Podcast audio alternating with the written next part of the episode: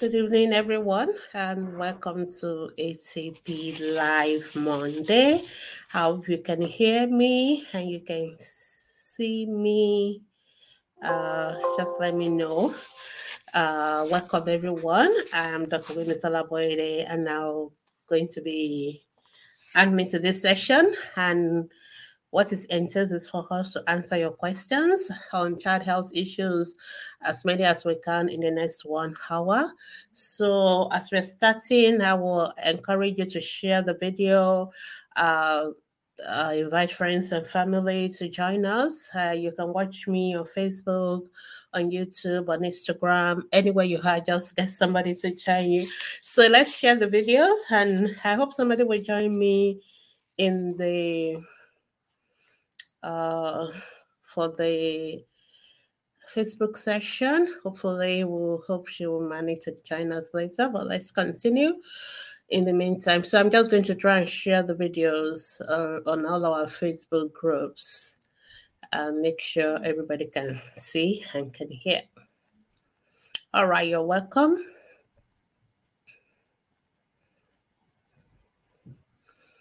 So, welcome everyone. Uh, just give me a few minutes to share the video to our Facebook groups. Um, and then we can start. I just want to make sure nobody mixes out.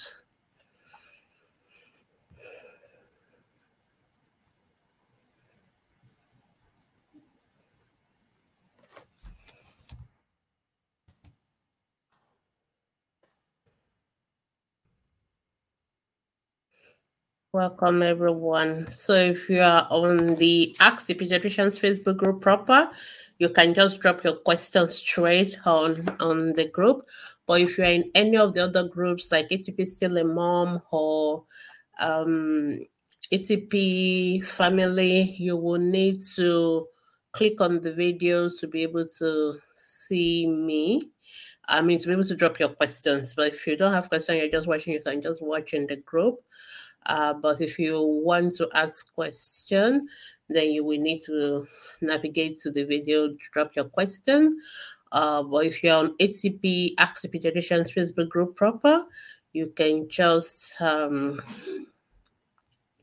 you can just uh, drop your question straight on on under the uh, under the comment section, and I'll be able to see your video. I mean, I'll be able to see your question. I beg your pardon. All right. Okay. And also on Instagram, you can also drop your questions. Um, okay, I think I'm just using this five minutes to quickly make sure that all the members can see the video.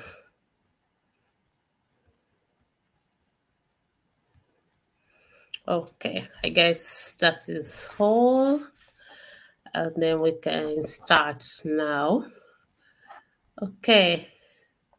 I can see a few people already watching. Thank you so much for joining me, wherever you're watching from. So please drop your questions. Uh, this program is brought to you by Ask the Pediatricians Foundation. And um, Ask the Pediatricians Foundation is committed to the health and welfare of, nine, of children globally, but more importantly, those in Africa and we started from Nigeria, but now we're also in Ghana, and we look forward to reaching more uh, children uh, in Africa and globally. Um, one of the things we do is to provide health education and information. And so we have our Facebook groups um, on the Pediatricians, and we also have our ATP family, and we also have our uh, ATP still a mom. So Ask the the Facebook group proper is for asking child health related questions. ATP family is for asking health issues for adults. And ATP still a mom is for supporting those who have suffered pregnancy or child losses. Uh, we provide a psychological and emotional support. So you can join all our groups And you can ask your question in our groups 24 hours every day, except on Sunday. So even though this program is just one hour, not to worry. If you didn't answer your question, just head straight to the any of our Facebook groups and you can ask your questions there and our professionals, our moderators will be able to assist you. So you're welcome to join us. And we also encourage you to follow us on all our uh, social media handles. We're on Facebook, we're on Twitter, we're on Instagram, we're on YouTube. You can learn a lot. We also have our website, and you can read a lot of nice articles about child health issues on our website. And you can also ask, ask questions there as well. And of course, if you want to see any of our professionals for one to one chats or medical advice, or consultation at a moderate fee, you can just send a message to our WhatsApp uh, number and we'll be able to assist you further. Okay, and of course, we are a non-profit, we are a foundation, and we do medical outreaches every year, twice a year actually. When we have ATP chapters in every state of Nigeria, including the FCT Abuja. So you can join to volunteer. You can also uh, be part of it. If you want to donate, uh, you can donate to our accounts, either in Nigeria or outside Nigeria. You can donate also on our website. We're a very vetted organization, so uh, you can be sure that whatever you donate to ATP goes into those outreaches, which which is our outreach to the indigent uh, children. So those are ways by which you can support uh, ATP. So thank you so much uh, for joining us. So. Um, I think I've done enough introduction and enough intro. For those who don't know me, I'm Dr. Gbemisola Boyede. I'm a pediatrician and I'm also the CEO of Ask, the Pediatricians Foundation. And so I'm here today to answer questions. I hope to do this in one hour. So I'll try as much as possible to answer every question that comes in before 7 p.m. Nigerian time. Uh, but like I said, if we didn't answer your questions, don't be upset. In other words, if you come in late, uh, but you can always ask your questions on our Facebook group from Mondays to Saturday, and it's 24 hours uh, every day. All right, so let's go straight to answering questions that have come in. I think today I'll just start with Instagram people. All right, my lights go off. Um, so uh, let me see. Do we have any question on Instagram yet? Hmm. Good evening, Mina. Da, da, da. Good evening, everyone. Okay, so show me for King. Yeah, good evening. It's one of my consistent mom on Instagram. Uh, say, can a six month old baby eat noodles? Okay, show me for King. I'm not sure whether you were on our Facebook group last week because last week I did the very first group discussion and into some complementary feeding. So I really advise anybody who is listening to me to head over to our Facebook group. I did this as a live audio, so I spoke and it's it's kept reco- recorded, and so you can listen to it. I took time to talk about what is complementary feeding because this is one thing that parents struggle with. And when we analyze all the questions we get on our Facebook groups, uh, before we usually don't do that, but recently Facebook introduced what they call um, topics. So you can, for every question you answer, you can put a topic like what is the question about. And we found that we've had about in the last one year or so about over 7,080 questions on complementary feeding is the number one.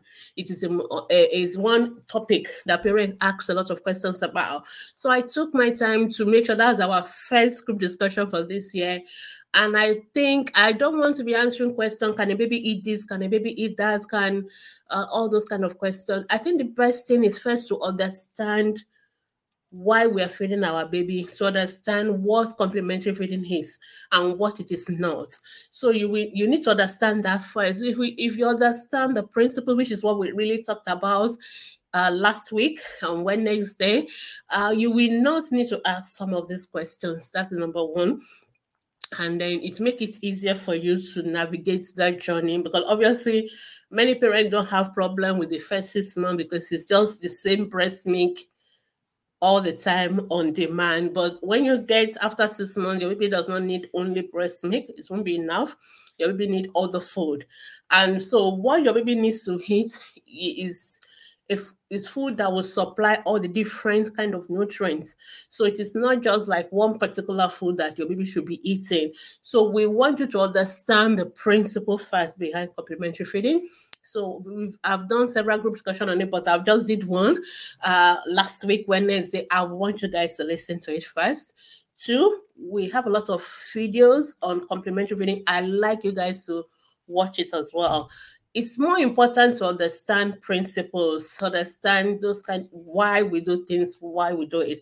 It will save you having to ask questions because practically you can ask me 1,000 questions. Can maybe eat here? Can maybe eat rice? Can maybe you know this? Can maybe eat this? Can you know you if you keep doing that, we will not be able to answer all those kind of questions. But if you understand what you're trying to do, then it will be easier for you. And then you also understand when you are starting complementary feeding, how do you start? What what kind of texture of food can you give? How often do you give it? What quantity? Those kind of questions, you really need to understand it first. So if I want to answer a question like I was telling them last week on the live audio, there's no food that your baby cannot eat. So the question is, how do you present it? And the question is, what is the nutrients in that particular food? So I won't say give your baby only noodles or give your baby only pap. You need to know that pap alone is not going to meet all your baby's needs. So your baby cannot just take pap as a complete meal. It needs you need to add other things along with it. So to make sure that there's the protein part, there's the fat part, there are food, the fruits, the vegetables, things that will supply vitamins, the minerals. So you need to understand that principle. So uh, for anybody who has a baby, I will say before you start complementary feeding, please go and listen to that audio. Go through our guide session on complementary feeding. It's very important. It's almost like I'm becoming a uh a, a what's it called now when you when you keep on broken cassette, I guess broken. So you keep on saying the same thing again. But it's also important that if we don't get it, we're going to run into trouble. And I know that when you run into trouble, you're going to end up on the pediatrician as well. So we don't want you to run into trouble. So I would say before you start any complementary within at six months, you need to go through that training first understand it, then you can start. There's no hurry. Your baby is just six months, you are just about to start. And even when your baby is starting at six months, complementary feeding is still going to be mostly breast milk. So the eh, while you are now gradually adding other food to it. So those are that those that's that's important for us to understand. So for everybody that asks question on complementary feeding today, this is going to be my standard answer for you. I really want you to understand that because immediately you ask a question, I will know whether you've understood complementary feeding or not. So I hope that's helpful.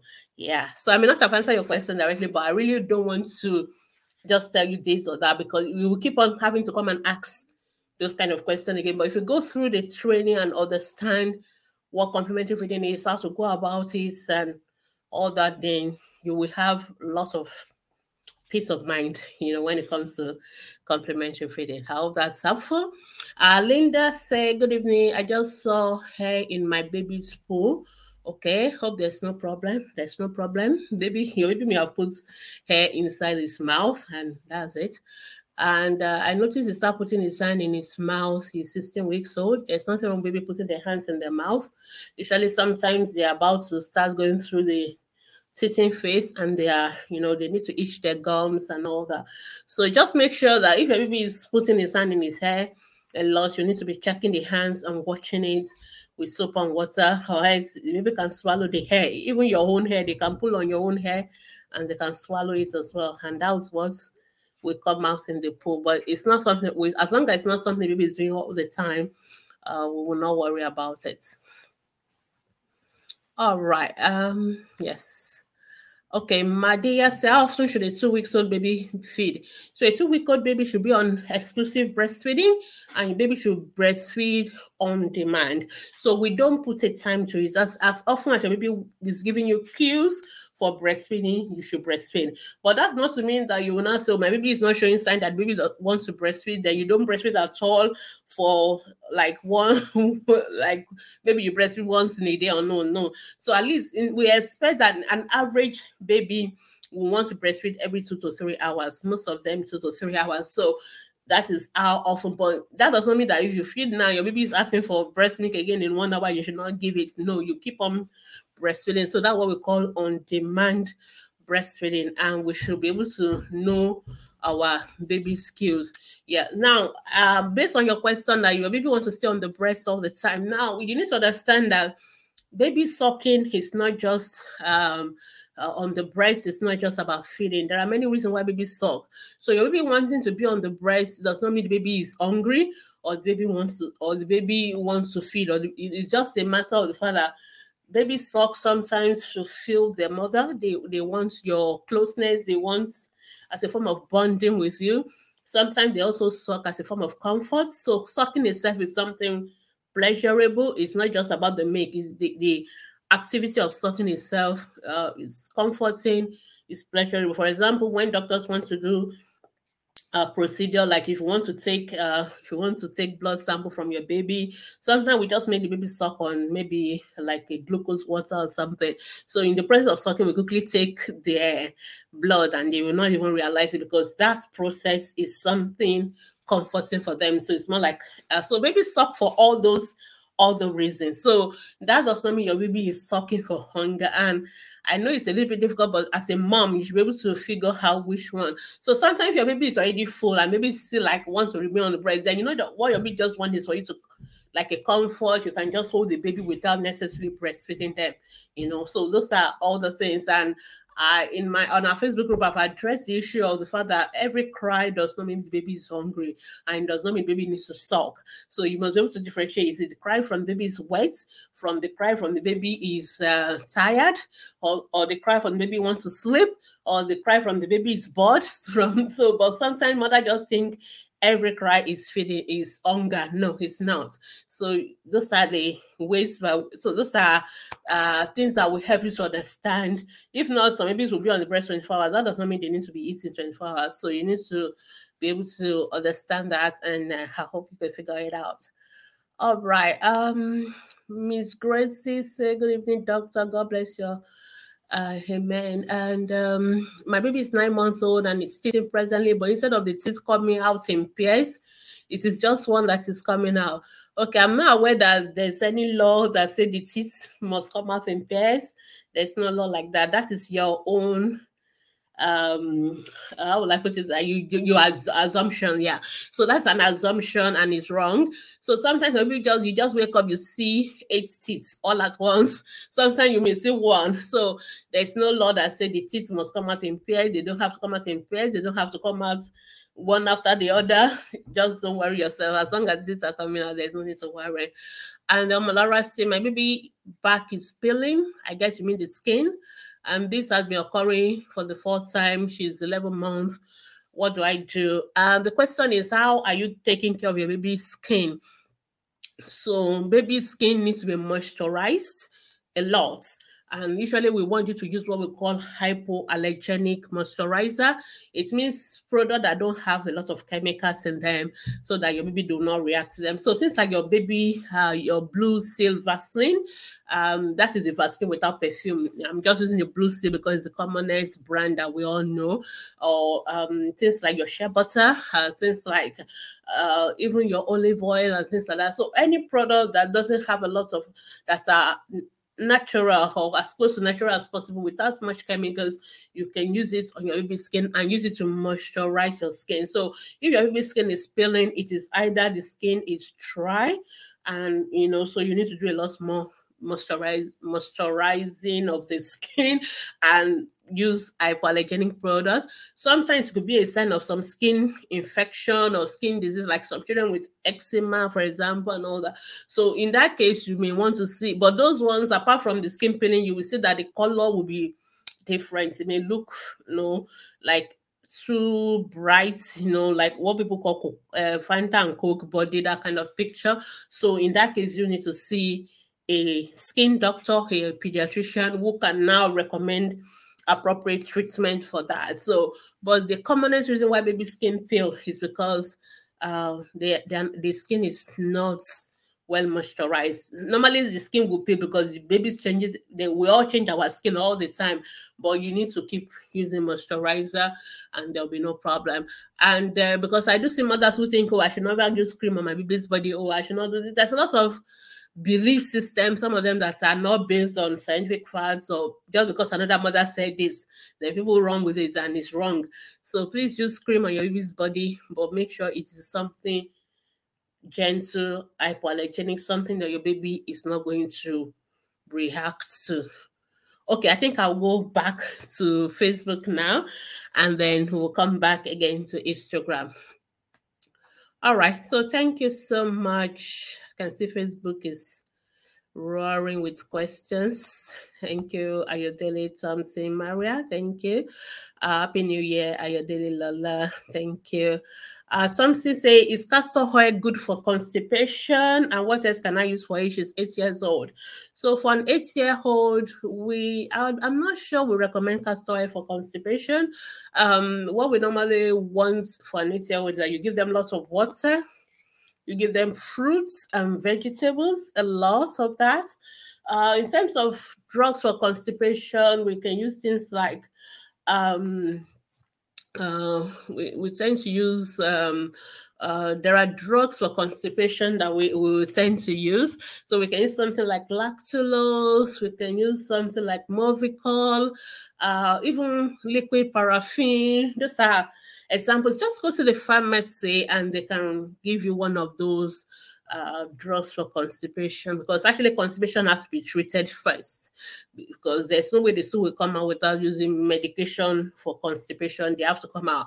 But more importantly, after treating the initial episode of constipation, we need to prevent recurrence. And that is where you need to make sure your child drinks a lot of water. At least they should drink like six to eight cups of water. Sometimes we need to remind children, sometimes we need to send reminder. So they need to drink a lot of water in the daytime before uh, like at least 7 p.m. And then you also need to make sure they don't just eat junk food. They must eat a lot of food, food that has fiber, fruits, vegetables, you know, those are very good example. Then encourage them to have regular bowel habits. So maybe first thing in the morning they go sit on the toilet. So they get used to having regular bowel movements. So those are the ways by which you can help them. But if the constipation continues, then sometimes some children just have um uh, what do we call it now? Some children have some other medical issues for their recurrent constipation, and for such ones, you need to see uh, pediatricians for further management. Okay, thank you, Beatrice. Good evening. Good evening, Doris. Uh, good evening. Thank you, Doris. Um, okay, thank you, Thompson Maria. I think I've answered your question now. Okay, all right. Uh, Doris saying, my sewing hair daughter is having a virgin discharge, or do you mean a vaginal discharge? Um, should I be worried? Yes, I will be worried about every vaginal discharge, but I want to ask more question about the discharge. What is the color? What is uh is it like uh, white whitish or is it like cream or is it like brownish? What what is the color? Two, what is the smell like? Is it very foul smelling and all that? Are there other symptoms like the child is itching the area and all that? So those are the kind of questions I would like to ask you. Then I may want to send the, the discharge itself for a test in the lab to know whether it's a bacteria, it's a fungal, you know, those kind of things. So uh, the commonest reason why girls of this age will have vaginal discharge is from the hygiene it's pure hygiene. So you need to teach your girls that when they clean when they use the toilet number one some of them are always in a hurry they don't clean properly. Two some of them clean the wrong way and i've even seen adults do this. So when you want to clean uh, maybe after a wee or a poo they must clean from the front to the back. Some people want to clean, they clean from the back to the front because in the back, that is where the anus, the poo area, there are lots of germs, bacteria there. So if you clean from the front to the back, you are going to introduce germs into the vagina area, and that can cause infection and that can cause a discharge. So you must teach your girls how to clean from the front to the back. That's number one. Number two, they must change their panties every day. You know, some girls sometimes if you're not monitoring them, they just keep using the same pants all the time. So you need to teach them and preferably buy them cotton panties. Cotton panties, they are uh, they allow hair, you know, not something too tight. Some you know, cotton panties that allow air, you know, movements around that area. Otherwise, all these uh, silky panties, nylon panties, they tend to uh, reduce circulation of hair, and that also can predispose the children to infection. So the common reason why girls have vaginal discharge is vaginitis. It is not because they've been abused. I know mothers, you know, to panic a lot. So those are the things that as a mom you need to take care first. But if if you also observe other things, that you we also want to be sure the child has not been abused sexually so usually some of them um in that case the child may also have you know you know other uh, features that will worry you, you can always ask them anyway if anybody has touched them down there, or you know, sometimes you may see some stain or bleeding and all those signs. So you need to also explore that. So uh, those are the things. If you're not sure, you can always see any of my colleagues and have that conversation. They can examine the child for you and then teach you um, what to do, and we can treat the child. And but more importantly, prevention, hygiene, proper cleaning. They must clean up, even if it's just a week, they must clean and they must wash their hands, they must change their panties regularly. They must sometimes some are so dirty, they need to change their panties twice a day. They must clean from the front to the back, you know, and use comfy panties a lot. So those are the things I will recommend. But you should get the child evaluated first. It's very important. All right. Um doctor, what is, the, what is the cause of recurrent wheezing? Asthma is ruled out by a doctor. Who is the doctor that ruled out the asthma? So if the doctor ruled out the asthma, then the doctor should also tell you what is the cause of wheezing. Because if a child is wheezing recurrently, asthma is still the number one reason. And I'm worried how a doctor ruled out asthma because the definition of asthma is the fact that a child is having recurrent wheezing episode requiring nebulization. So there's no way you're going to rule out asthma that way. So uh, you need to go back, make sure you see a pediatrician. In a child who is having wheezing, you must see a pediatrician. Of course, there are other things that could make a child wheeze. So sometimes even chest infection, but they are not usually recurrent. Or sometimes some children, even when they have pneumonia, they wheeze, but we don't expect them to have recurrent pneumonia. Uh, some children, when they have heart problems, you know, but you know, a doctor would have also picked up there are other things apart from the wheezing that you will see in heart problem that will worry you. So if a child is wheezing, requiring for you to nebulize them or for them to use inhaler for them to get better, they have asthma, no doubt. So please make sure you see a proper pediatrician first so that you can get because if you don't treat it properly, asthma is a condition that is only parents treat asthma along with doctors because we won't be there when the child has an attack. And as a parent, you must know what to do. So it is something we really need to be sure. If the child has a diagnosis, the child needs to be, you need to know what it is, you need to be able to treat it, and it can kill because if if the child doesn't get attention on time, you know, it's about is a blocking of the airway and all that. Then you need to make sure that you unblock the airway quickly. So it is one of those conditions that we need parents to be part of the management. So we expect you to treat the child yourself even before you come to us. So it is a condition that has to be diagnosed if present. You need to know uh, what to do when the child is having an attack and all that. So it's very important. I'll recommend having a second opinion, seeing a pediatrician preferably uh, before Azumi. All right. Olajumoke, Widad, Suleiman. Good evening. Thank you for the care. Thank you. May the Lord strengthen you. Amen. Uh, what do you think will cause itching of the body? My family has been fighting this issue. We went to the hospital. We prescribed a bottle of benzyl benzoate, which we all use and leave. But a week ago is back now with measles. I really don't understand. Um, I'm also trying to understand your question. But what I can make out of it is that your doctors were treating you for um high scabies or because that's what we tend to use benzyl benzoate for. Uh, I really expect uh, one of the things I'm praying for in 2022 is that when you go to hospital and doctors give you medication, they actually tell you what they are treating you for. And I'm I'm encouraging us I don't know whether we should start a campaign on that. You should ask your doctors. I'm really, really not happy. Uh, let me just put it frankly, I'm sick and tired of people telling me they are treating me for this. They gave me this drug and you don't know what you are being treated for, it is a wrong thing. Even if the doctors, obviously, we may not be sure, but we should at least give you an idea. For us to have given you a medication, it means we have thought of one or two or three things. So we should be able to tell you, I'm thinking this is it. This is, I think it's this, I think it's that. It's very important for you also to ask that question. So anytime you go to the hospital, a doctor gives you a medication, ask the doctor, what are you treating me for? Or they give it to your child, ask them, what are you treating me for? It's very important for you to know. You have a right to know. Uh, you have a right to know. We hold you that responsibility to tell you, I think your child has malaria, I'm giving you anti-malaria drug oh, I think your child has scabies, I'm giving you this drug.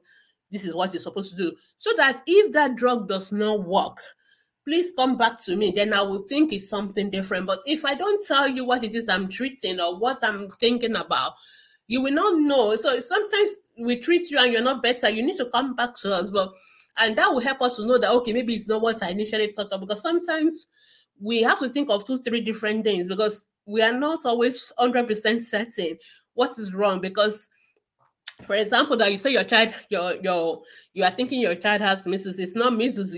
What you are calling measles is just skin rashes. Because you already told me that you guys were itching and then you went to your doctor they gave you something. Now you're having rashes and you're saying it's measles. That is not measles obviously.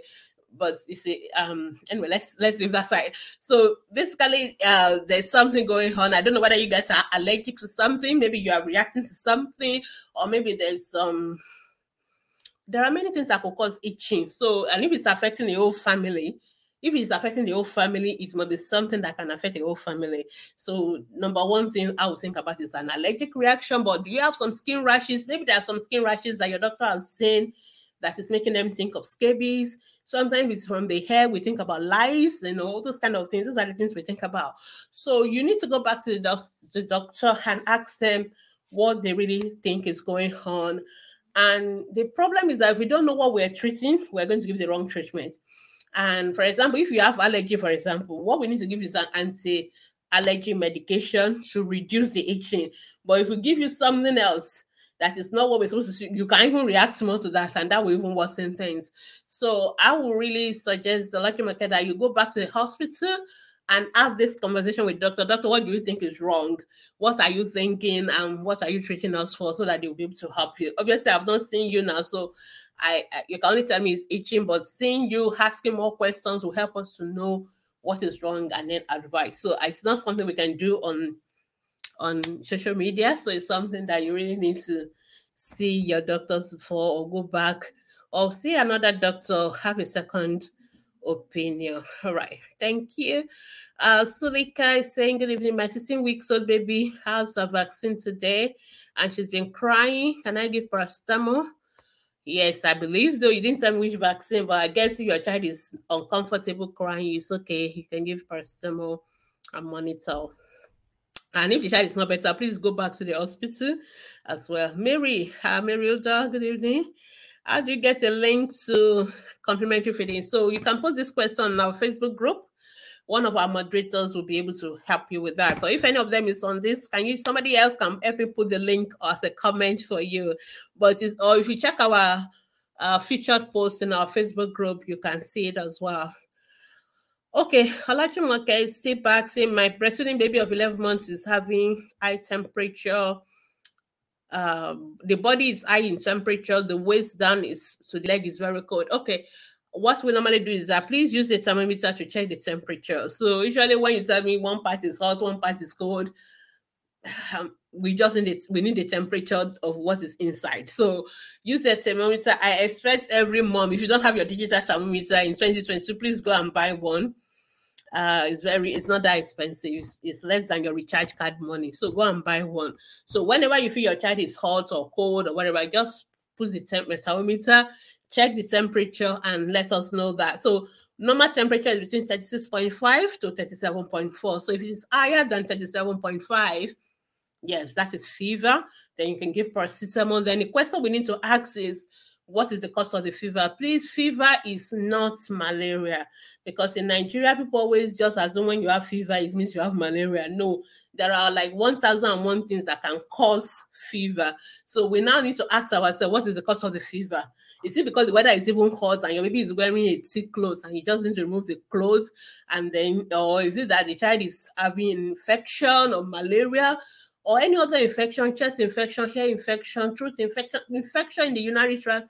Any of them can cause fever. So we need to know which it is, what it is, and then we can treat properly. So to also check the temperature. If it's higher than 37.5, give paracetamol and then see your doctors. I hope it's not the same baby that is itching with the rest of the family. So you need to also check that. Um, okay, Facebook user said my three-year-old is having a current cough, mostly when sleeping. Okay, we have this cough episode almost on monthly basis. What could be wrong? You need to see a doctor, probably a pediatrician. So if a child is having a current cough, especially at night, you said when sleeping. You didn't tell me whether sleeping at night or sleeping during the day. So it's very important because one of the things that we worry about in such children could be um, asthma. Yes, asthma can also just present as cough only.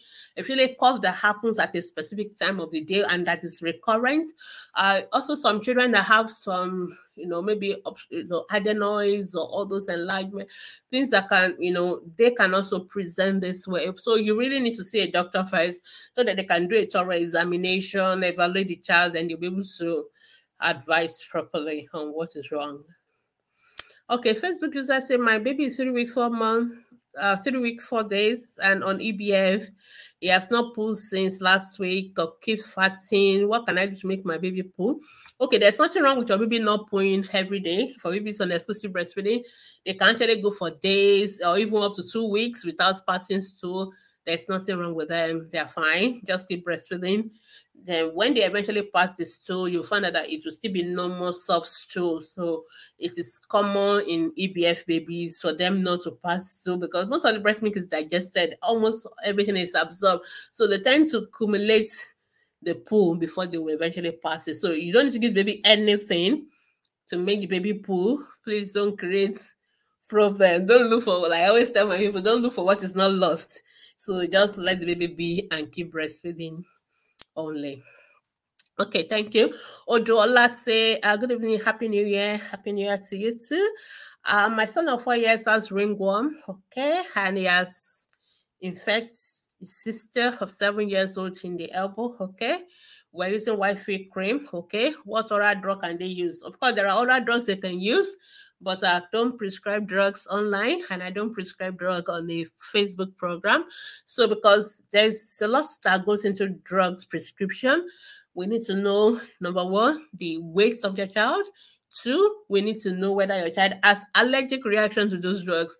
So please, I deliberately say that because people just say, yo, go and buy this, go and buy that. Please don't follow such advice they can create a lot of problems. There are lots more things that doctors think about when they write medication than you know. It's not just, oh, go and buy Ampiclox or go and buy this. No, there are lots more things that we think about when we are writing prescriptions. So prescription can never be done virtually and there's no universal prescription for everybody. So it's not like, oh, all of you go and use this. No, everybody's prescription is specific to them. And that is why if doctors prescribe drug for baby A, don't give it to baby B, or don't copy and paste it for baby B when they seem to have the same symptoms. So, Odola, you need to see a doctor who will see your child, who will ask all the relevant questions and prescribe treatment for the uh, fungal infection and the duration. One thing that's also very important is that when we're treating, it's not just to say go and use this drug. The duration of the treatment also matters, you know, and there are every drug has side effects. So when doctors prescribe drugs for you, they need to tell you what are the side effects to watch out for.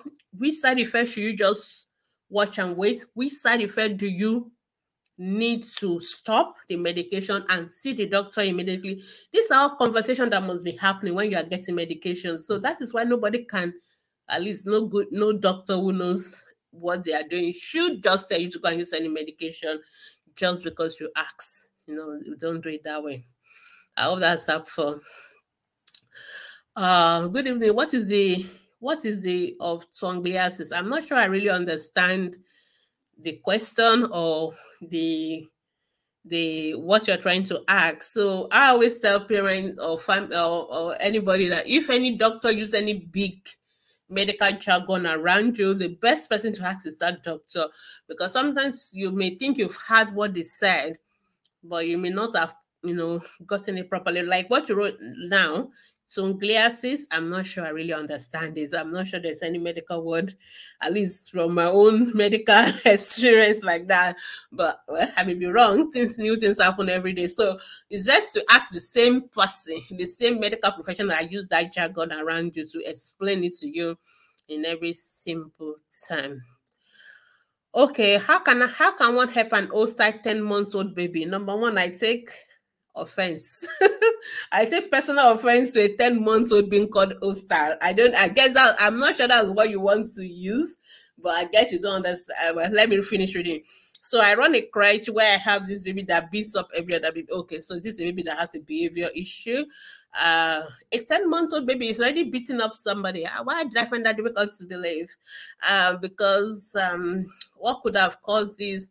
And I can help this baby because I don't want to send her away. Okay, so thank you so much for having asked the question. Number one, we don't use the word hostile for a 10 month old baby. A 10 month old baby, they don't even understand that the concept of being hostile or all those things. No, there's nothing like that.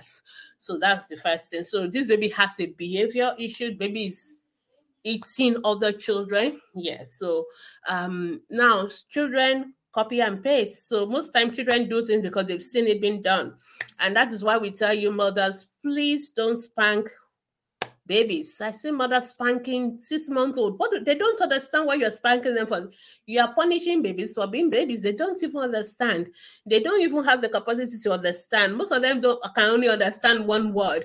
Maybe they can understand their name. Maybe you know, go, no, those kind of words.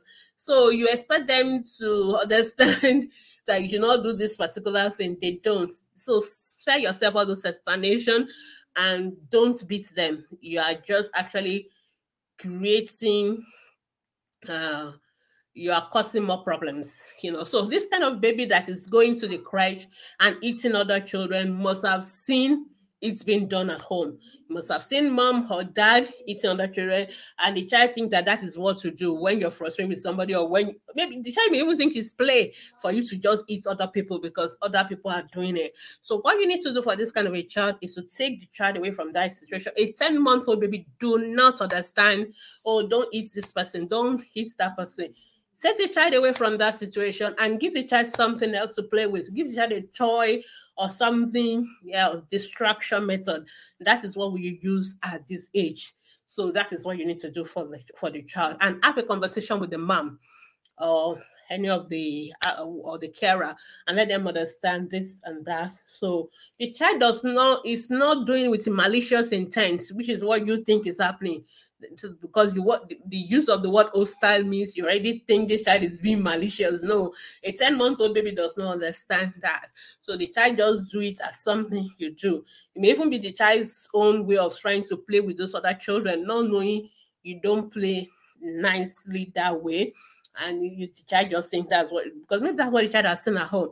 So you can now teach the child the nice way to do you know, and or give the child a different toy to play with, an alternative, you know, and model the right thing to do. So that's what I would expect at that um, age. Okay, I hope that's helpful, but that's part of your job as somebody who runs a crèche to understand child development, how children behave, what to do, and how to handle them. Okay, if you just say my 10 months old baby lick his finger, what should I do to stop him? Again, this is another habit. Uh, children lick their fingers for different reasons. Some of them, if you are uh, if parents don't respond to them on time when they want to eat, they, so they just start putting their hands in their mouth. Some some have not discovered something comforting for them, so it's a comforting. Um, uh, they some babies use it as a way of self-comforting, uh, you know, suiting themselves to sleep and all that. Again, when it comes to behavior, you want to model the right thing for the children. So I actually tell like children that tend to, to lick the finger or, or suck on the fingers, give them something to do with that finger or with that hand, rather, and so they it will reduce their uh, tendency to put it in the mouth. Then also try and figure out when does the child tend to do that. Is, is the child doing it when they are tired and they need to sleep, so they, they are using it to self-soothe themselves, or is the child doing when they are hungry? Because sometimes you figure out what is what normally trigger it off, then you can address that trigger itself, and that may also be helpful. For some children, no matter what you do, is an habit that they will outgrow on their own. So, but we don't recommend all this. You put plaster on the fingers, you put uh, a wood bitter leaf, all those things doesn't help. So does don't bother. Please don't beat them. Don't um you know the more you you you try to stop them in a negative way the more you're they're actually going to persist so you have to look for distraction alternatives and things like that you know but usually most of them by the time about between four to six years we expect them to outgrow some of this uh, behavior all right i think i will just quickly um, okay, let me take one more question and I'll go to Instagram because our time is running fast. So Florence is saying doctors don't say anything to us. So, okay, okay, Florence is responding to my Florence is responding to my comments that when you go to the hospital and your doctors give you medication, they should talk to you. You say here in Nigeria, doctor don't talk, don't say anything to us. I don't believe that because I, I, also worked in Nigeria before and I do definitely talk to my patients. Some of them are here, so you can ask them. Uh, they will just write those for you after you must have finished complaining to them. Uh, thank you, ma, for you do. No, it's not. I know that some hospitals, doctors are so busy and they have so many patients to see, but if it's just one or two sentences, they hold you that right or responsibility to give you that conversation. I don't know about other colleagues, but I think we pediatricians we do that a lot. We talk to you mothers. We do tell you what we're worried about. And I know it's part of what we should be doing. We, we always have this conversation. We do ward rounds, we have conversation with parents and all that. So not to worry. I'm not here to defend the doctors, but I'm trying to tell you demand for it, demand for your right that I have a right to know what is wrong with my child. I have a right to know. And if your doctor is not the type that agrees with that, then you maybe you need to change your doctor. Go for a doctor where you can have that kind of a conversation. And you know, it's your right to know. It's, we have what we call the patient's bill of rights. And I think maybe uh, during this year, I'm going to come again. I've had that conversation before with a lawyer. We need to come back again and what are your rights as a patient in a Nigerian hospital? What are your rights and what are your responsibilities? Because most of you want to get the word right, but you also have your responsibilities and what are the doctor's responsibilities? So we need to have that conversation because we cannot keep complaining. But if you want change, we have to be the change that we want to see. So when you begin to demand for it, then the doctors also know that they have to give you that uh, they have to listen to you and they have to explain to you. So there's nothing wrong with that. Okay, so I'll quickly go back to my Instagram people. Uh, mentor man, I'm sorry if I didn't call him mentor mama. Okay, okay, good evening. Is it true that some babies before six months don't get full with breast milk only? It is not true and you are to add formula to it. Not necessary. It's not true unless the mother is not bring, bring so unless the mother is not lactating. So mothers can lactate to breastfeed twins exclusively, and I'm not exaggerating. People have done it. It can be done. So so there's no reason any single baby will not get full with breast milk. Okay, so that's no. But of course, we know that some mothers have uh, lactation issues, they're not producing enough. So those mothers can be helped, okay? But the reason why most mothers don't produce enough, to honest truth, is when when baby, people start feeding babies, they have this concept that oh, I'm not lactating enough, or I'm worried about it. When you're worried, when you're anxious about your milk production, you actually shut down your milk production. It's it's really a, a it's a vicious cycle. So a mother who worries that she's not producing enough breast milk is actually going to be the same mother who is not going to produce enough because you produce what we call stress hormones, and stress hormones are anti-breastfeeding hormones. So they kind of uh, reduce your breast milk production because they get the impression, oh, we need to do, we need to stress now, we need to run, we need to fly, we need to get away from this stress so we can't have time for production of breast milk so i always so whenever i'm answering this kind of question i always tell mothers relax relax relax and people just think i'm just trying to make them feel better no I'm actually not just make, trying to make you feel better, which of course is part of what I'm trying to do, but it's actually part of the treatment because you need to relax. You need to be at rest for your breast milk to be produced. So it is very, very important that you don't stress. And I always say, new moms, get all the help you need with all the house, all the other things, planning, ceremony, whatever. Please, you just focus on resting and breastfeeding your baby. That's all the job that we want you to do. Let every other person do it because you are the only person that can breastfeed the baby. Every other people they can do other things, they can run errands, the daddy can clean the house, they can do other things. But you as a mom, you are the only person who can breastfeed the baby. So we need you to rest, we need you to sleep. So when the grannies come for the home, let them do all the other work while you focus on resting and breastfeeding your baby. When your baby is sleeping, you go sleep. When your baby is awake, you get awake and breastfeed. And don't even worry about any other thing else. Seriously, it's very, very important. And that's why I love the African culture that when you're a new mom, you get help the grandparents come, but please don't let them take over the baby. Let them do the other work while you take care of the baby because you are the only person that have breast milk. Every other person do not. So they can do every other thing. So you need to relax. And the more you breastfeed your baby, and breast milk is demand and supply. And that is why when you are having difficulty with lactation, don't jump to formula. If you quickly jump to formula, you're actually not going to produce breast milk. That is the unfortunate story because when you go to formula feeding, you you don't put as much demand on the breast, and when you don't put as much demand on the breast, then the breast milk will not be produced. So it becomes so that's why some mothers when they now find it difficult to go back to breastfeeding. So just keep the more you breastfeed, the more you rise, take a lot of fluids and breastfeed, the more babies suck, the more it is the baby sucking that actually releases breast milk. So I always tell mothers because some mothers will tell me, I'm waiting for the uh, I, am not breastfeeding because my milk has not come out. And I'm like, your baby is your breast is waiting for the baby to suck for the milk to come out. So you don't need to see milk before you breastfeed your baby. It's what the other way around. It is when your baby suck on the breast there's, there's what we call the milk legs down. Then the brain gets it that we need milk now because the, the body does not produce for waste. Everything is on precision. So it is when your baby suck, oh, we need milk, then milk comes. If your baby does not suck, the milk is not going to flow. And the more your baby suck, the more the milk that we produce.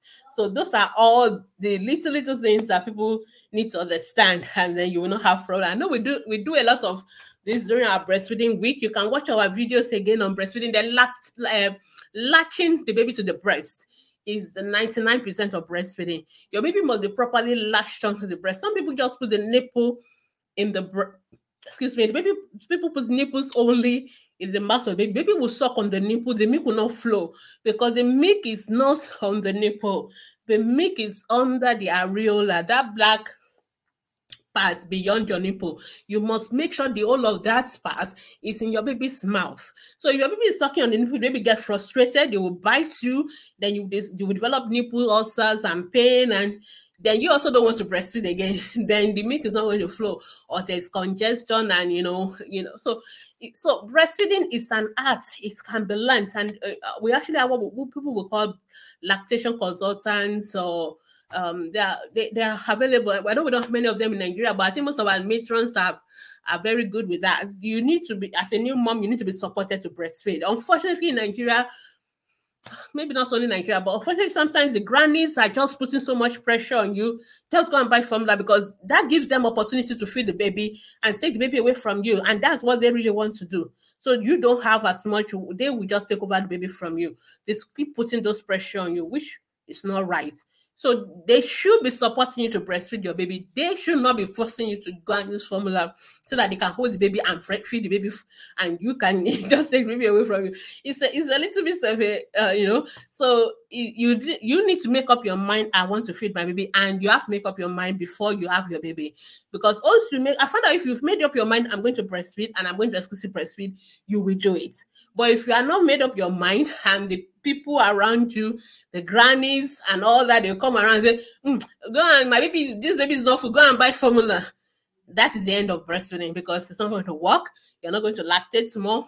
The grannies took over, and that's it. So it's a matter of it's a personal decision. you know. So whichever way you feed your baby, there's no issue. But the issue is that the benefits your baby gets from exclusive breastfeeding, you're not going to get it. So that's why we encourage you. We always encourage you to do the best. Whether you like, we just encourage you to do the best. Of course, we're not going to force you. It's not a law that if you don't do it, we're not going to beat you, but we want your baby to have the best. We don't want you to come and visit us all the time because maybe it's having diarrhea, maybe it's having pneumonia, maybe it's having this. All those things can be prevented by breastfeeding, which is why we recommend exclusive breastfeeding. So it's not because we we don't want you to spend money on formula, but because we want your baby to have the best. So, and I don't know why anybody will see the best and will give you second best. So that is just so uh, that is what I would recommend.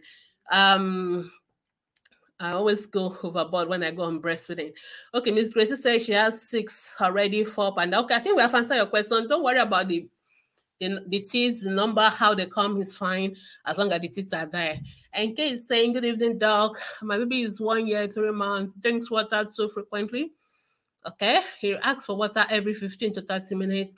I want to know if it's okay. I, I want to also know if it's okay. How much water does your baby take all together in in a day? So your baby taking too much water, you know, like is your baby having what we call excessive test? So we need to check that because it could be a sign of other problems. Like for example, a child who has diabetes will always want to drink water. Or some other diabetes. We have two types of diabetes. We have diabetes mellitus, we have diabetes insipidus. So one of the common things with both of them is that children can have excessive thirst and drinking water. So I we didn't want to know whether is it just an habit for your baby or is this like the child really has a medical issue. So it's better we know number one in a 24 hour period how much water did the baby take. If you don't give the baby the water, what will happen? And when the baby takes the water, what quantity does the child take? We may want to check the urine, we may want to do some other tests. So I would rather you see one of our colleagues for further evaluation. It may not be any issues. I'm sure we just like drinking water, but we just have to make sure there's also not something we should be doing something about. Okay, Malora said, can I use uh, multivitamin for my 11 month old baby to recover from malaria and infection treatment? Multivitamin is not going to, it's not a recovery for anything. multivitamin is just multivitamin. Your child needs to take multivitamins which they can get in their food anyway. But if you are not sure you are giving the right food or they are not eating enough of fruits and veggies, you are welcome to give uh, multivitamins. That's okay. Um, okay, I think I'll finish. Uh, okay, no, that's not finished. Um, Demi say, can I add sugar to my six-month-old baby pop? Yes, you can. Just a little to taste. But please go through our complementary feeding pro, uh, uh, teaching last week. It will help. Uh, hair is in a three months old baby pool. Is it okay? Baby just swallow the hair. It means baby swallow the hair. So just make sure your baby is not pulling on their hair and putting it in their mouth. So it is not okay, but you just, but it's not like we need to run around the to the hospital. You just make sure you just avoid baby putting hair in their mouth. That's all. Uh, then, what are the likely causes of uh, hair itching in a six month old baby. Uh, may, sometimes baby may have hair infection, so you need to make sure a doctor have a look, especially if you touch the hair, it's paining them as well. So, but sometimes it just be the child has like if you are using oil on the baby's head and it's dripping down and it's irritating the baby hair, baby can scratch it as well. So we just need to make sure a doctor check it out. Okay, Mrs. Nwa said, Good evening, dog. What can my 16 month old baby be introduced to the regular family bath soap we use? Your baby can take use any bath, any soap, even from day one, as long as the child is not allergic to it. There's no special soap for babies. It's the same toilet soap. It's soap that a baby does not have any allergies to. So you're free to use it unless your baby has a sensitive skin and you've been recommended to use any specific soap. Otherwise, your baby can use any soap. Um, I've 108 say my baby's birth weight was 1.9 born preterm okay current weight is 5.5 i am not going to be able to answer this question you didn't tell me how old your baby is now but you just say your baby was born 1.9 now baby is 5.5 but you've not given me any reference so how old is your baby now? If I don't know how old your baby is, I won't know whether the weight is okay or not. So whenever you ask a question, you must always put the age of your baby. Uh, Emia Detson say, um, maybe a one year three month does not like to take formula. Okay. Since I weaned her, she's eating other food, but not to make except I had multi than really.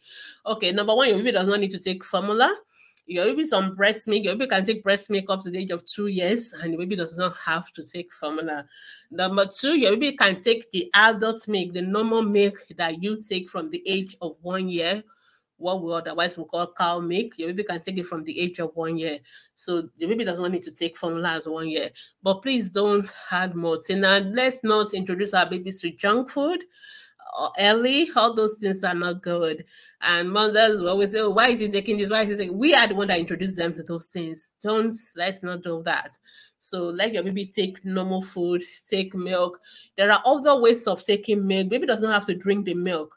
You can put the milk in the food. You make cereal. You add milk to it. You can use it to make your pancakes and all those kind of things. So there are many ways you can add food and uh, milk to food without baby normally eating it or drinking it as a as normal milk drink you know you can make it into smoothies you can make it you know mix it with, i mean with your fruits and all that so there are ways of giving milk without necessarily drinking it so if it's a baby that doesn't like to drink uh, milk so i hope that is helpful Okay, Ivy saying my your baby was uh 5.5 at 14 weeks. Okay, so the set, next question you need to answer is what is your baby's um when did you have your baby? How many weeks was your pregnancy? Because we need to calculate the corrected age of your baby. So your baby was born 1.9 preterm. How preterm was your baby? So we need to calculate that. So because we we monitor the weight versus the corrected uh age. Okay, Olufumsi has dropped a question there. Say, uh, what could be the cause for vomiting in six months old? Is there a sign of teething? Okay, so um, vomiting is not teething. Teething does not cause vomiting, but there are many other things that can cause vomiting. From something as simple as a child having too much to eat, uh, to indigestion, to things that are very serious like the child is any sickness in malaria infection any of them can come with vomiting.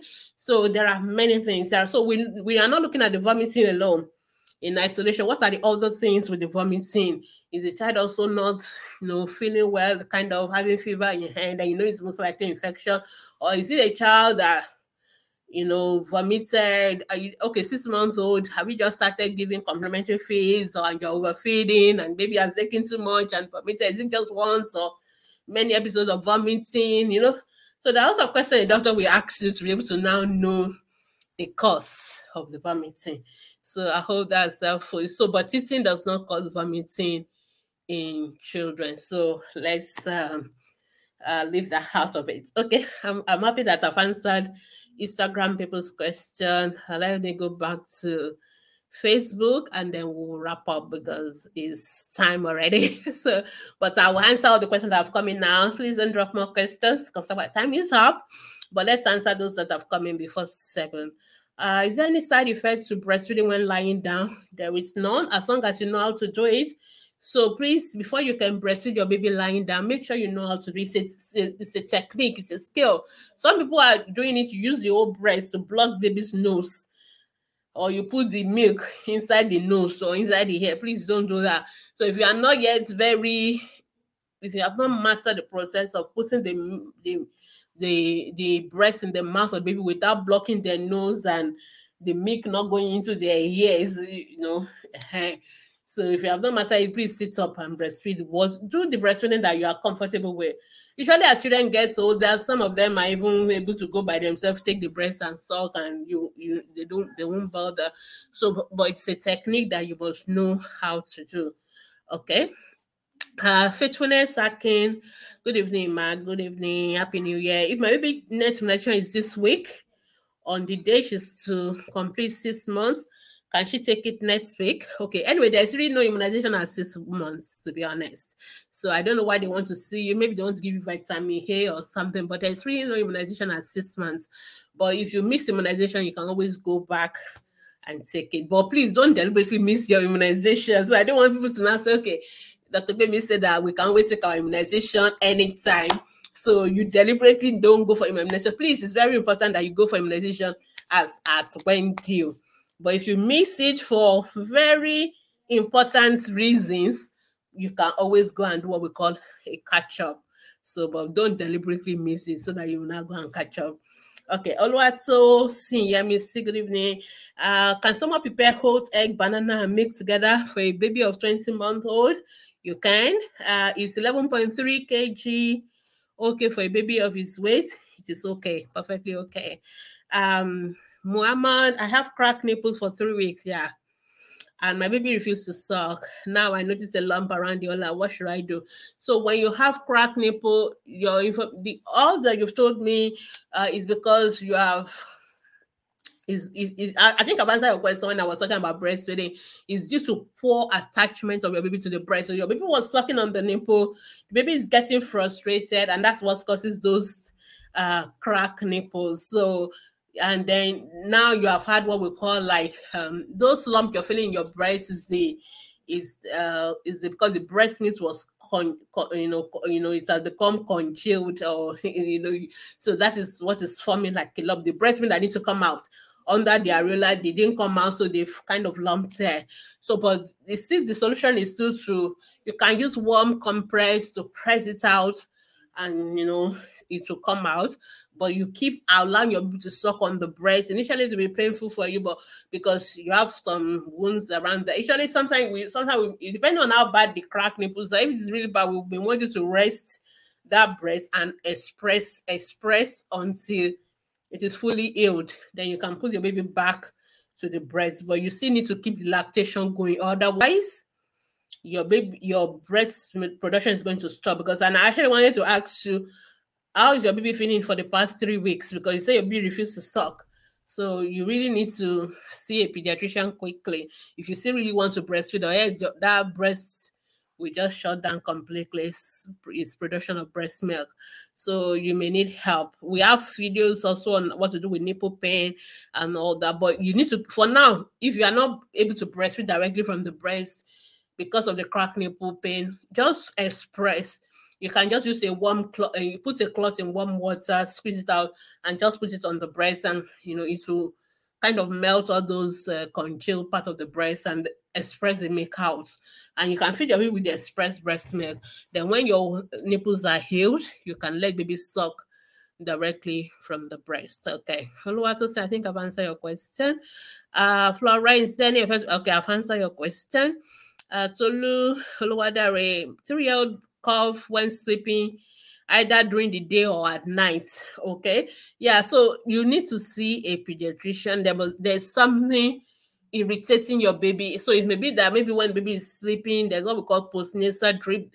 I don't want to use medical jargon but your something that happened during sleep we need to examine the baby and check the airway whatever is irritating and causing the child to cough when sleeping Okay, uh, another Facebook said my baby is 16 weeks uh, on exclusive breast milk. I saw hair in his pool. I think I've answered enough questions about hair in the pool. So your babies are swallowing the hair. So stop allowing them to swallow their hair. That's all.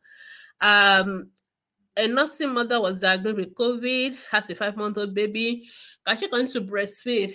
Uh, for now, I think it's a little bit tricky because the baby is also at risk of catching COVID. But the challenge, the issue is that most babies, uh, most children don't have bad issues with COVID. So um, it depends really. I'm not, I don't think there's any uh, explicit guidelines here. So for me, I think she can keep breastfeeding. But if you're not comfortable, you can just let the baby be on formula until the mom recovers. But because we don't know, the baby may already have the COVID anyway. Did they test the baby as well? Those are the important questions we need to. As the baby is already positive, there's really no any extra advantage. The mom may as well just breastfeed as well. So, so ask your doctor, treating the mom what to do. But I expect that every household contact should be tested as well, including the baby, and that will also help. If if the baby is already positive, then mom should just keep breastfeeding. There's, and it's very unlikely baby if a baby is on EBF, the baby is in contact with the mom all the time. So the chances that baby also catch it is very high as well. Okay, uh, good evening, happy new year. Uh, my baby's weight at one year, seven kilos, three years, 12 kilos. the weight is is the weight okay? So the weight, so we have apps on um how to know your baby's ID weight. You also have this your immunization card. There's a part of it that is weight that you can just you know plot the you can trace the weight to the age of the child and you will see whether the child is in the normal center or is below and all that. So I encourage people to use those things so that you don't always have to ask pediatrician is the weight okay, is the weight okay. You can actually do it by yourself. And these days there are a lot of apps for checking. You can just put it online, you know, into those apps. You put the weight, the age of your child, it will tell you straight away whether it's fine or not. So, but usually for a three-year-old, we expect them to weigh around 14 kilos. So 12 kilos is not so bad, but your baby has always been small anyway. So it's like baby is still following in his own uh, what we call his own center, but I'm not worried about it. But I averagely should be around um um 14 kilos. So Tolu, I think I've answered your question. Uh, faithfulness, okay. Uh, can can I make variety of my baby's food? Store in the fridge, bring it out and microwave it when she wants to eat. No, please, for a six month old, we don't want you to microwave their food as much as possible because microwave does not eat evenly. That's number one. So eh, you you, you can have pockets of very cold and pockets of very hot that can burn the tongue. So it's better you you warm it on you you, you, you make it just before the baby eats it or you um you even if you bring it out of the fridge you warm it with hot water or you warm it again on on your on, you know on your cook, cooker or whatever you're using to cook rather than microwaving. You have to be very very careful microwave so that you don't end up the child getting born. So that's number one. Number two, your six month old is just starting complementary feeding and they're only going to be taking small quantities. So I don't really see why we need to make a lot of food down for a six month old. If you when you are ready to feed them, just make that quantity they need. They are going to be taking like half a cup of complementary food, maybe twice in a day. That's all the six month old is going to take. So there's no most of their food is still going to be breast milk 80%. So the complementary feeding is just twice in a day for a, for a, for a six month old and it's just half a cup. So there's no rush. I don't I don't I don't think there's any uh need for making food so long. You can have the raw thing, like if it's your partner, you have it in your fridge, and when you're ready, you cook it just before you feed the baby. It's easier and it's safer and it's fresh. So because the challenge with stored food is contamination. So please, um, faithfulness, if you have not done our complementary reading guide, please go through it and listen to the one I did last week. I think it'll be very helpful for you. Okay, engineer Juliet, Abaka, good evening. Good evening, doctor. Uh, my two weeks old baby has a soft spot that runs from the middle of her head to the back. Okay. Um, the front part is soft, which I know is the front side, the middle and the back part it's also soft. Is it easy into why it's not any why it's not any okay, it's not anything. So there's space in between the baby's head or skull bones. We call them sutures. So there there are spaces that allow. So it is not only the fontanelle is the round part, but in between each of the bone, we also have what we call sutures. Those are the one that can run from the front to the back and all that. There are different kind of sutures.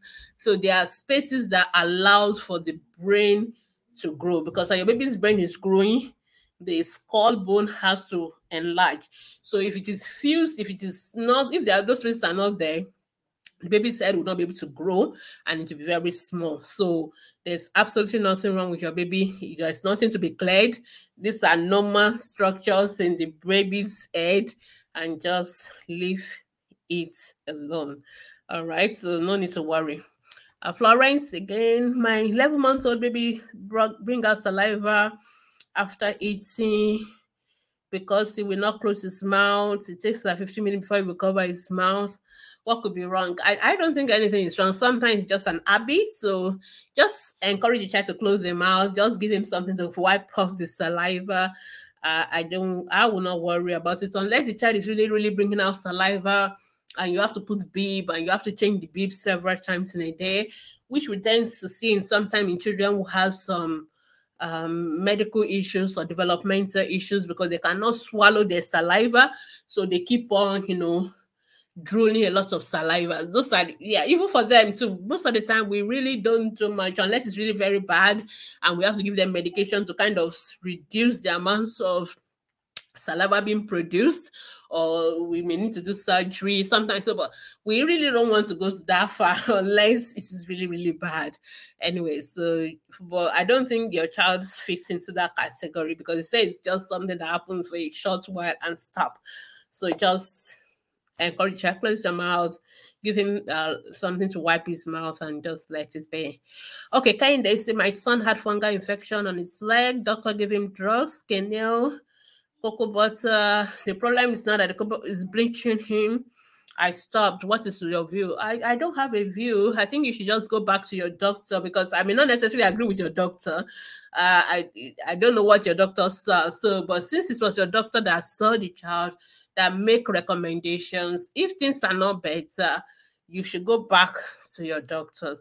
For example, I'm not going to treat skin. I'm not going to treat a fungal infection with Skineal because Skineal is a triple action drug. It has steroids. I actually think maybe it's the steroid bleaching your baby rather than the cocoa butter that you're talking about. So that is why I, I really think you should go back to your doctor and have that conversation with the doctor. But just for your information, Skineal is not just an antifungal medication. There are other things in Skineal. So we pediatricians prefer to use only the specific thing we want. So if I want to use an antifungal, I'm going to go for a medication that is purely antifungal. If I want to use something that is steroidal, I'm going to go for something completely steroidal. I don't tend to use uh triple action drugs and i think the dermatologists don't like it as well so but we didn't know what your doctor saw maybe your doctor saw and something that is a mix of two things maybe there's a uh, for example an allergic skin condition with say secondary fungal infection so it's difficult to to say why a doctor take a decision without seeing what the doctor saw. So we cannot even comment about that. So, but I don't think it's cocoa butter bleaching your child. I think you should go back to your doctor and let your doctor uh, do a follow-up review and tell you what next to do. And you can actually see a dermatologist who is the expert if you are not satisfied uh, with your doctor. Okay, uh, Precious saying good evening. I noticed something maybe said like pimple when I touch it, she doesn't cry. So I assume it is not painful.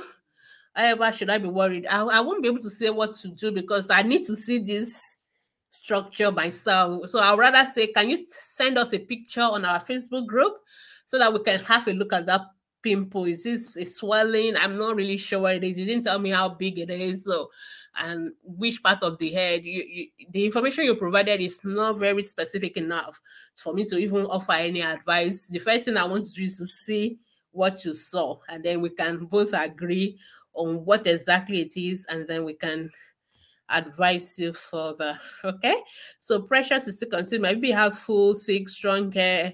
Use coconut oil, comb there when it is wet Please, can I use baby hair products for natural hair, like leave-in conditioner? It's four months old, four months and five days old. Please don't.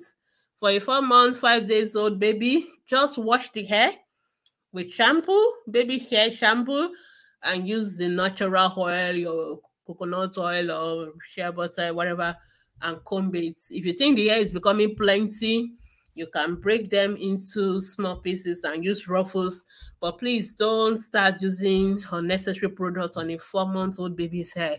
It's too early because some of those products they have chemicals in them. They can be absorbed into the into the skin. They can cause harm. So please just wash baby's hair with shampoo. Use natural oil, coconut oil, whatever oil, olive oil is fine, and just leave it. Okay, so please be careful of products on your baby's hair. Okay. Um, Facebook user, my baby for clock four months. Uh, weight is 7.6. Uh, I noticed his clocking has reduced um i'm trying to i'm going to read fast. When he's feeding during the day it's always distracted. Everybody move when people move around he moves now. Okay yeah. It's really reduced i i really think you're worried too much. I think your baby's weight is fine. Baby's is already weighing almost eight kilos at 15 weeks. So maybe it's not up to four months and maybe it's almost it's as maybe has double his birth weight already that baby is eating enough So just leave the baby alone. Your baby, as they get older, they eat, uh, they suck better. So with a little suck, they can take more breast milk than they would take when they were one month old. So what doctors work by is the weight of the child. So this child, we expect baby to double their birth weight as five to six months. Your baby is not yet four months and has already doubled the weight. So the baby is eating enough. Don't worry about it. And I think you are you should just relax and let the baby be. I'm not worried about your baby's weight at all. All right. Uh, the, the, the baby of eight weeks has rashes on the face. Uh, just leave it alone. But if you are worried, you need to see. We need to see the rash. We cannot recommend anything for rashes without seeing it. Baby of nine months will not swallow the steam vegetable. I I had wait for her. She only takes away with amala. That's good what can I do for her with other vegetables? She doesn't need to take too many different vegetables. If she's taking away, do that's okay. You don't need to. The other vegetables, for example, if you are doing porridge, you can cut it into tiny bits and put it inside your porridge, your yam porridge, for example. That's another way. Even the other vegetable, you can cut a little bit of it inside your ewedu because obviously child wants something that can flow. And I am happy your baby is taking the ewedu. The baby does not have to eat 10 different kind of vegetables. As long as the child is eating one particular one, just do more of what the child likes until the child is happy to, to add another one on top. So that's most important thing. So those are some of the principles we talk about on complementary feeding. You may want to listen to it as well. Okay. Uh kind of I can't remember your question, but obviously you've asked me a question before about the age of your baby, but I can't remember what the question is. Uh okay, so if I've answered your question and didn't give you the right answer, you may just want to uh, put it on our Facebook group. If I've asked you for the weight, the age of your baby or something like that. But I can't even see your old question though. So um okay. Okay, yes, okay, you are the one that's talking about your son with skin, right? Okay, I think I've answered your question. It doesn't matter the age, you need to go back, see your pediatrician or your doctor. And if you're not happy with your doctor, you can see a dermatologist. That's the best person to say. Um, engineer, okay, I think I've answered engineer Juliet's question. I've answered your question uh the, the, the link for last week isn't opening it's it's it's open i've tried it. Can you try it on a full facebook app? Okay.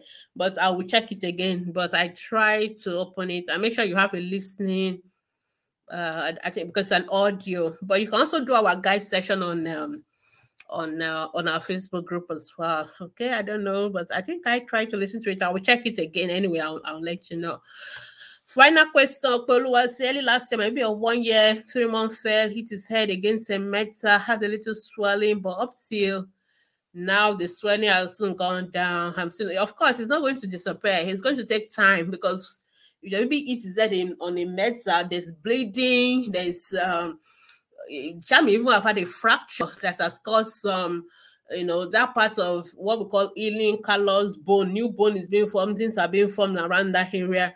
So it takes time for the body to smoothen them. As long as it's not painful, it's not causing any harm, just leave it alone.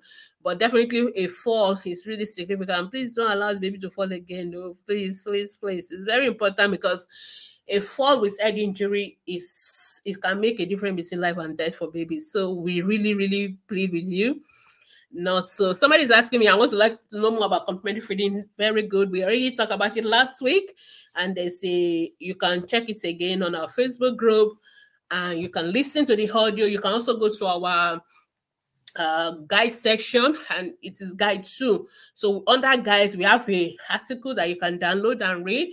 We also have like four or five videos, I think five or six of them, usually less than 10 minutes that you can watch what to give your baby, how to give it, how, how much to give, what kind of food to give, everything, every question you want to ask about complementary feeding, including what not to give, all the junks, they are all there. So I really recommend that you watch those uh video. Okay, I think I'll finish answering everybody's question. Uh uh, somebody say uh, you always look approachable during live videos than when you reply to post online. You don't understand because when you are reading my post, you're only reading, you're not getting my expression, you're not getting my tone of voice, you're not getting my mannerism. 80% of conversation is non-verbal. So when you are reading my verbal writing, you don't know the way whether I'm smiling when I was writing it, whether I'm not. So don't take don't take it personal I, I don't have any issue. The way I am answering you now is the same way when I rise. I, I just want you to read, get the information, and move on with it. So thank you for the feedback. All the same. All right. Uh, I think that is so. Okay. Uh, Vidra, somebody said my baby has cough catarrh. Uh, he got it from you. Most of them are viral infection. It will go away, but if it doesn't go away in two weeks or child has fever, you have to see your doctor as well. Okay. I don't know which road is asking about watermelon. Your baby is now up to six months, don't give watermelon. No. Seven months old, you can give watermelon. Okay, yes, I think I've answered everybody's question. Okay, but okay, Ivy's, did you tell me how your baby was born? Okay, I I, I would think your baby weighing 5.5 at 14 weeks is fine, but you need to tell me what is the was baby born at 32 weeks, 28 weeks, so that I can calculate the corrected age and then I can figure it out. But it's okay at 14 weeks, even for a term baby, 5.5 is not bad. So I won't worry so much about it. All right. Thank you, everyone. I think I've gone 30 minutes over the time, but at least I've answered everybody's question. Thank you so much for watching. But like we said, if you still have any question, you can always ask on our Facebook groups from Monday to Saturdays 24 hours. We will answer your question. If it's children health, post on Ask the Pediatricians. If it is adult ATP family, if you are looking for psychological support following loss of pregnancy or child, you can ask on ATP uh, still a mom. And of course, if you want to have a consultation, some of our ATP professionals, not only myself, all the other professionals are available for chat, for video consultation, even for face-to-face consultation only in Lagos. You can also send us a WhatsApp message or email, or uh, send us an email at clinics ATP. And of course, you are welcome to support all our outreaches. Our account numbers are there and also available on our website.